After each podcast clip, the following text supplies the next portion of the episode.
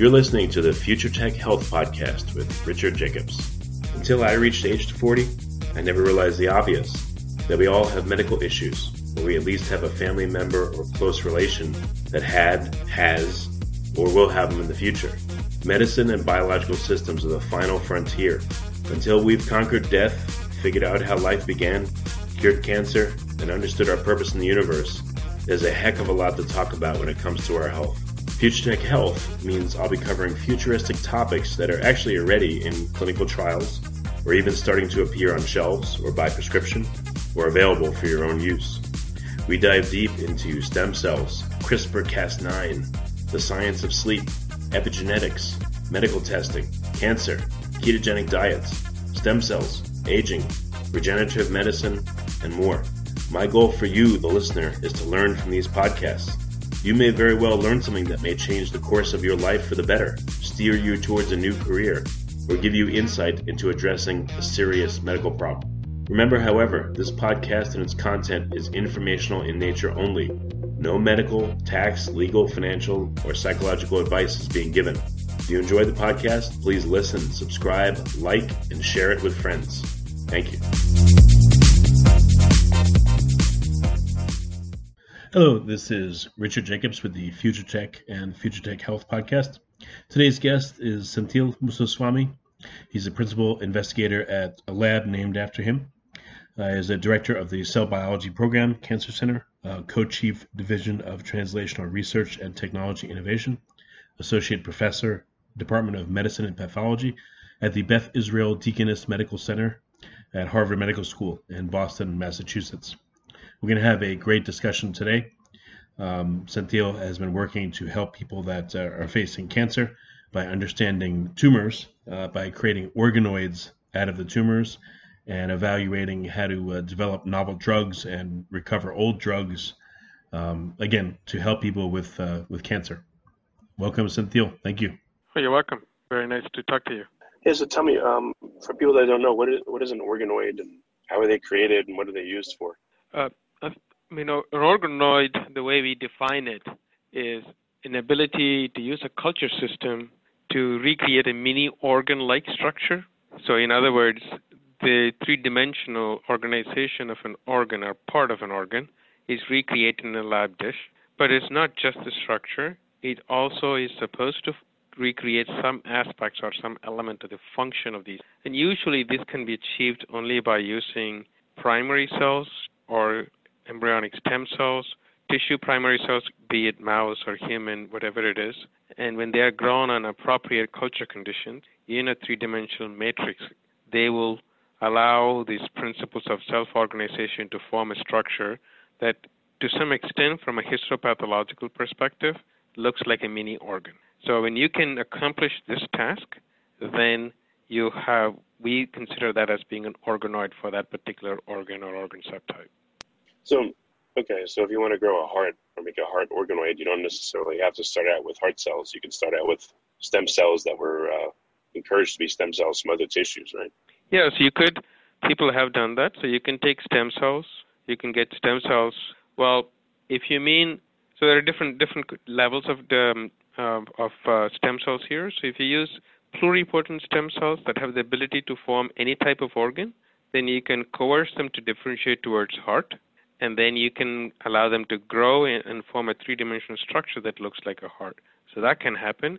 But if you take another stem cell, for example, if you take a colon stem cell, and then if you want to make that colon stem cell form a heart cell, that may not be possible unless you reprogram this. So, because there are stem cells that are committed to become a certain organ lineage, and there are stem cells that have the potential to become any organ. And so the latter is called the pluripotent stem cells, and the and the former is organ-specific stem cells. So if you want a heart organoid or a colon organoid, you could use a colon stem cell or a heart progenitor cell of some sort.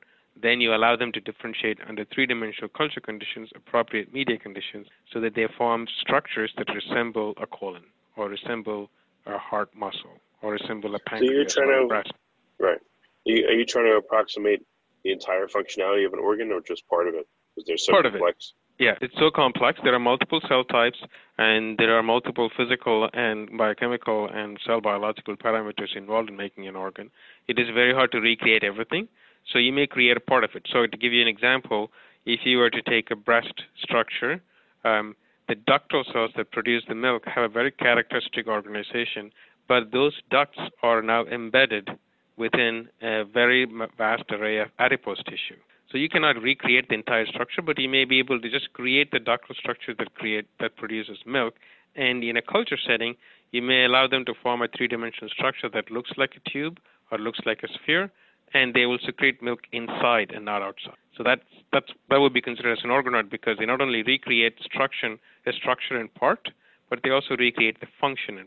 So is the goal of an organoid mostly to test drugs and to see what will happen to that particular tissue construct, or to see if you could even reconstruct, you know, 3D print or uh, you know create an organoid, an organ? I mean, what are the possible reasons to make an organoid? Well, there are several reasons why people use it, and, and again, it depends on the person's you, uh, end goal in mind. If you're interested in, if one is interested in modeling disease, so in our case, we are interested in modeling a cancer tissue outside of a patient tumor.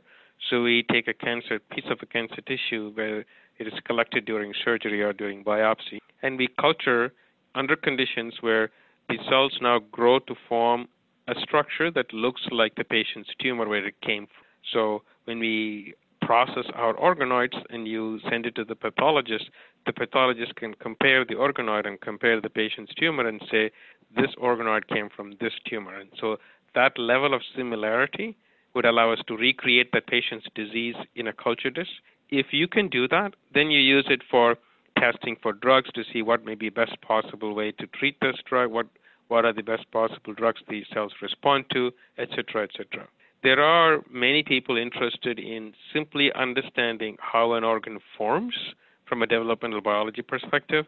So, for example, we want to know how does brain form and what are the early stages? Because once you understand how it forms, maybe you'll be able to understand why some developmental defects actually happen, whether it is brain or limb formation, whatever it is. So, for those reasons, people are interested in modeling the normal development. There are also people interested in creating a normal organ like organoid, be it for liver or, or heart, or grow them into three dimensional structures. Now you use them to test to see toxicity because most of the times you may have heard that a drug is given to a certain disease, but the off-target effects could be intestinal toxicity, could be liver toxicity, could be uh, heart toxicity. In order for you to screen whether the drug is working on the disease site and not having bad effects on the other healthy organs like liver and colon, you would have normal cell-derived organoids of colon or liver or heart, and then ask whether this drug is actually toxic or not.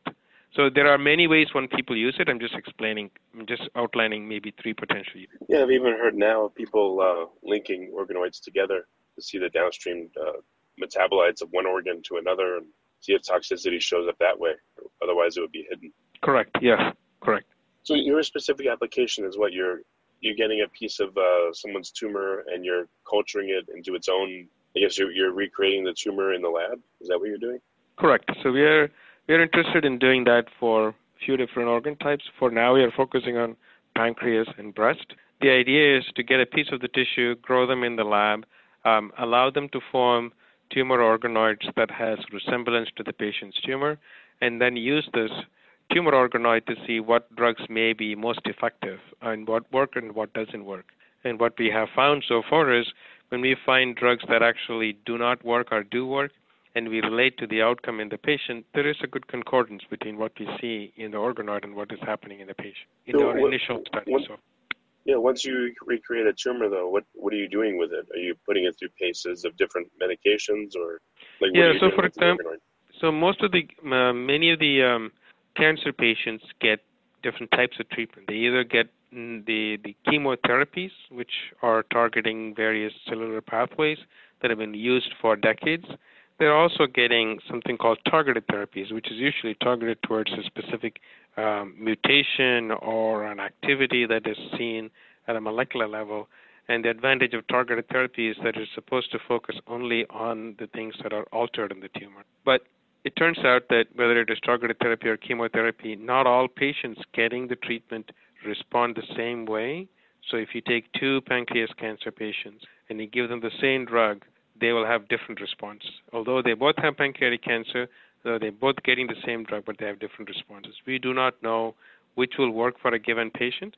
So our goal is if we have the organoid and if we establish from the patient, we can potentially screen five different drugs, for example, and see which of those five is most effective in, for this particular patient organoid. And if we know and we can rank order the best to worst, we may be able to eliminate unnecessary drugs to give for, to be given to the patient, which may not be any, giving any response, or we may actually even start with the proper drug. So there are many ways you can use it. So our goal is to see if we can use tumor organoids to find a better way to personalize the treatment options for those particular. In, in the world of speculation, because I know that's what it is, what are some of the reasons you think that patients that seem to have the same cancer respond differently to, to drugs?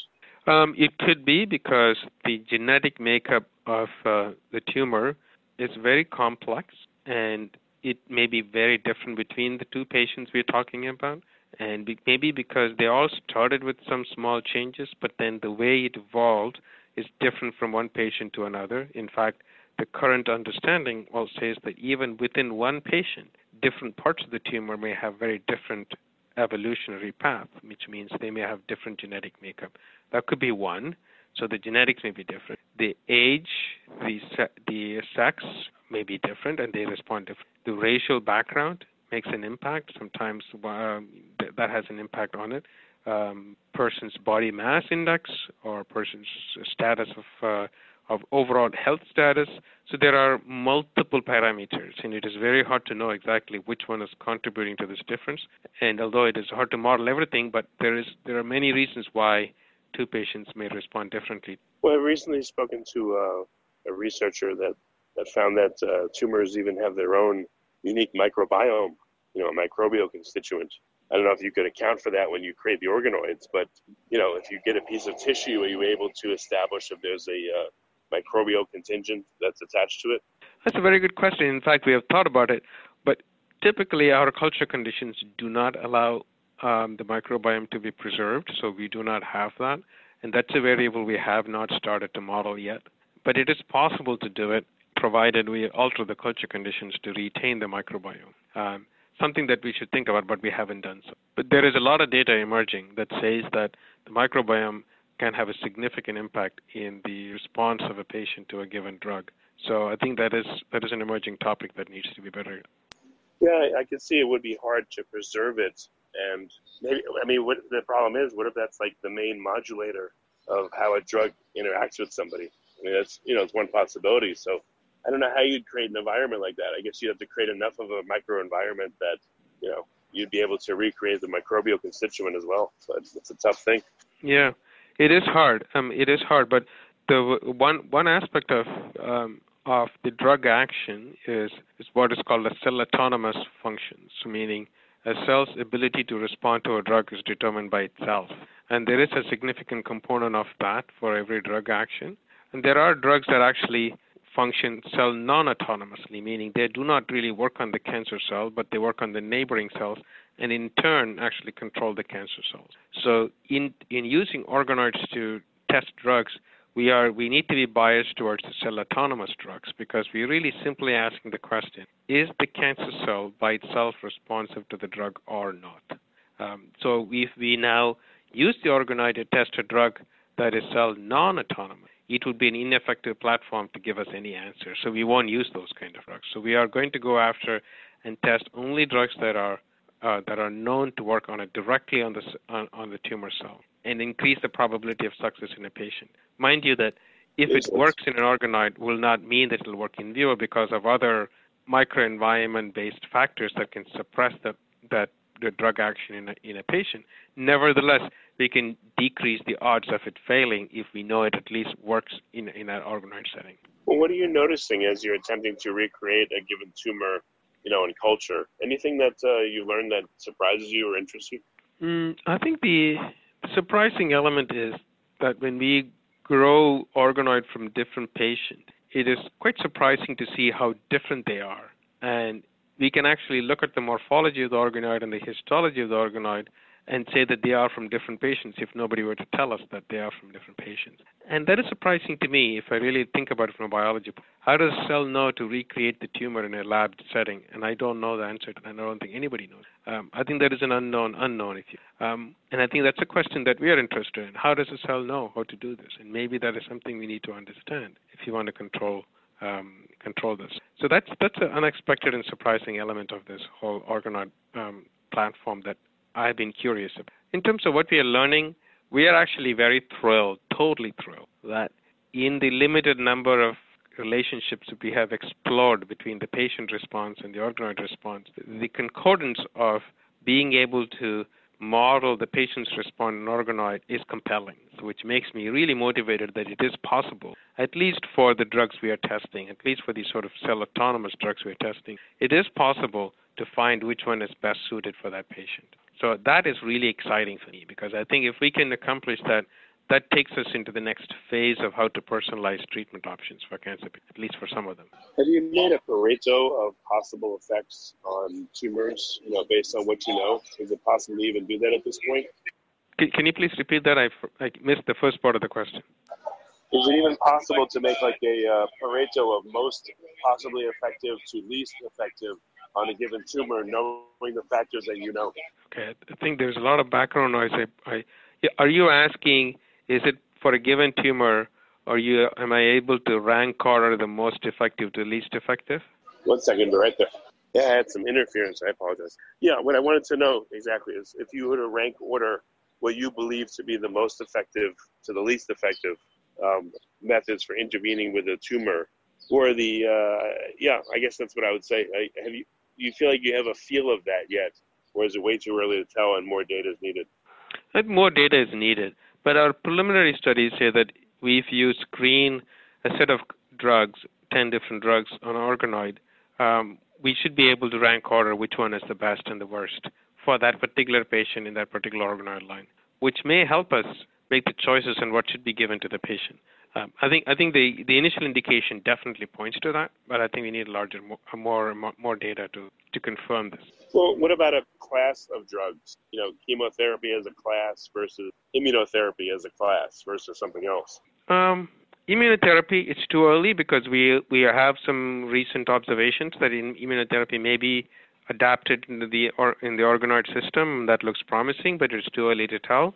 Chemotherapy Within chemotherapy, there are multiple options a patient can be given, and with among those options, we feel comfortable that we should be able to use organoids whenever it is possible to find the best possible chemotherapy chemotherapeutic agents um, for that particular patient. I think that we are we feel it is possible, and um, our data points to that possibility. Whether it will be done clinically and on a routine basis, that requires further testing. I think that's too too soon to say it, um, how, how the results will pan out. For the um, the tumors you look at, are these all primary tumors or are they metastases?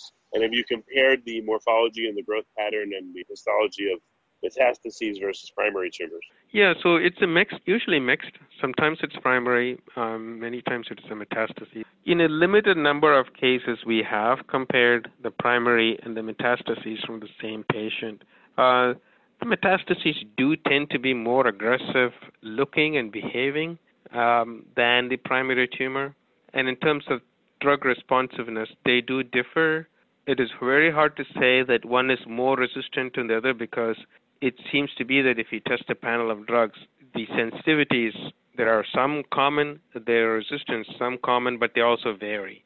So there are differences between primary and metastases, which is exactly what you would expect because it is likely to be a little bit more uh, advanced uh, than the primary tumor, so it may have additional sensitivities and, and resistance pathways tr- uh, triggered in that setting. So we do think that we can see conservation of biology, which is metastasis, be a little bit more aggressive behaving in, from a culture point of view, and from a resistance point of view, it's likely to be the case. But it is the numbers are so small, we cannot make any broad statements for how organoids, how are organoids effective in making this difference feasible. What about in looking at the genealogy or other factors? Can you establish a lineage? If you look at a metastasis, can you tell, oh, this is not the primary, or oh, it is linked to this primary because of these factors? Mm, no, we don't. We're, we're not we haven't done anything in that space to really know if we can do that.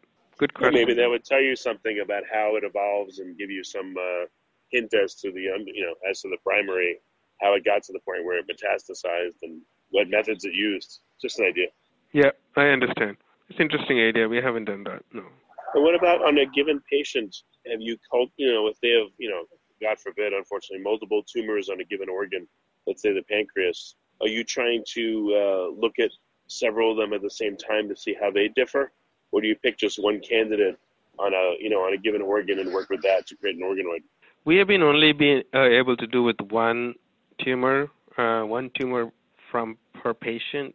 And I know what you mean. If it is a large tumor, we should be able to get multiple sampling, or if there are multiple level nodules, can you get different biopsy samples from the same patient? Um, it has not been, we have not done something like that, although it'll be a very interesting thing to do if you have access. Um, so we are, we are asking the question using um, autopsy samples to see if you get multiple samples from the same patient, can we learn something about how different they are in different sites? But that study is just underway. We don't have any answers. Have you tried taking some of the cells and making multiple organoids side by side to see if all the organoids form the same way or if they form differently? No, so I think they are in they are if we take a patient's tumor and if you make an organoid, they are usually heterogeneous. Um, and even within within an field of view, um, one organoid culture from one patient, no, you know, very few are the same. There is always variation which is exactly what we would predict because patients' tumor are known to be heterogeneous, and I think the organoids are also heterogeneous. We don't see a culture of organoids that look identical to each other. That's ne- almost never the case um, in in the organoid cultures we have. I guess that makes it even harder because, yeah, I mean, each tumor yeah. is unique within a realm of uniqueness just from its uh, its heterogeneity. Like, it makes it yes. really tough in in that sense, it becomes like a losing battle. But I'm hoping there are some truncal common root alterations that um, and sensitivities that we can tap on, because in a way that is the only way we can we can control this sort of um, diverse population. What we need to find out, you know, the use you, to use the commonly used adage that we need to find what are the Achilles heel type of changes or sensitivities that are commonly conserved among these diverse population and then ask, can we now target them? Well, has anyone tried to uh, take a tumor and sample like 50 different sites within the same tumor to see how it's, uh, you know, the, the degree or the nature or the character of the heterogeneity? And perhaps that would give you a, maybe a narrow range of possible expression that the tumor can have, even though it's heterogeneous. No, that, those studies have been done for a while. Um, so there were some some historic studies published in New England Journal some time ago in renal tumors and other cancers. You take the same tumor, um, one tumor and then sample them in multiple different locations and then understand how is the genetics of these different locations. Uh, and you know that was been done for renal, it's been done for breast and many other cancers. And the the revelations is is quite compelling because there is significant amount of divergence that happen within one patient tumor patient's tumor. But if you um, look at the changes deep enough, um, and if you do reconstruct an evolutionary tree, as you mentioned before, you could in fact uh, map some of the changes that are common to all of them, some that are branch points and diverge and diverge in different directions. So you can clearly map out a tree, a family, uh, a branching tree. If you, um, it is possible to do it.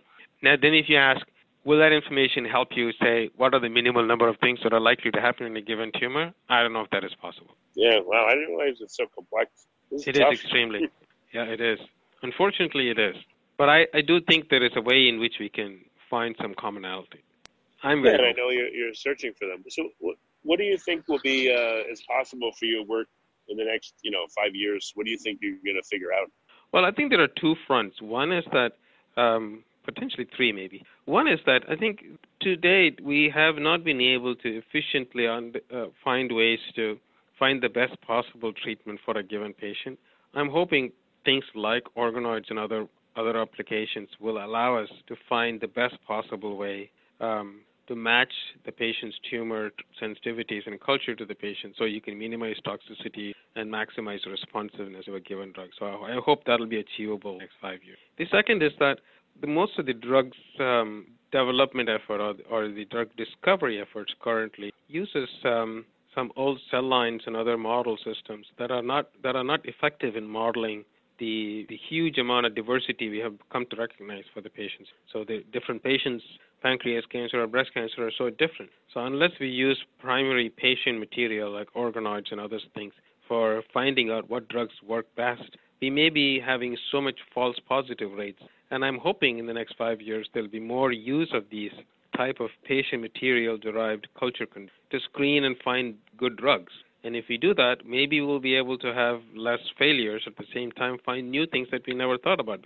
And having this kind of platforms as a screening platform for doing this could be something to be achieved in the next. And I think the third possible outcome is this uh, this new um, impetus we have as a field on finding new immunotherapy options for for um, for cancers I think it can be actually significantly enhanced by using um, organoids because I think organoids may be able to allow us to co-culture with immune cells and try to begin to model immune tumor cell interactions in a culture and we can use that as a platform for discovering why sometimes it works and why sometimes it doesn't work how can you make it better etc etc and I suppose I think there's also a fourth possible outcome. I didn't think it was before, but as I'm answering, I realized um, is, is we may be able to use organoids from patients to under, to find new biomarkers. For example, we have some thoughts that it is possible to use organoids as a way to find what may be the most efficient biomarkers, whether it is secreted or in a tissue.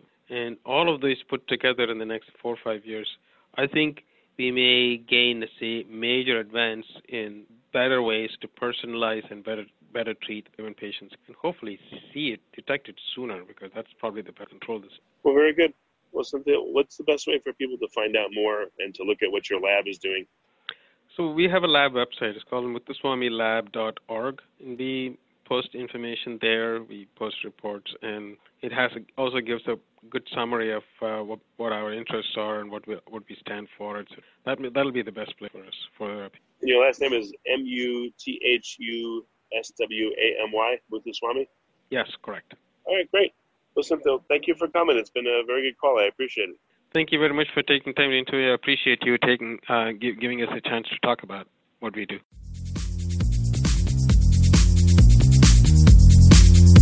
You're listening to the Future Tech Health Podcast with Richard Jacobs.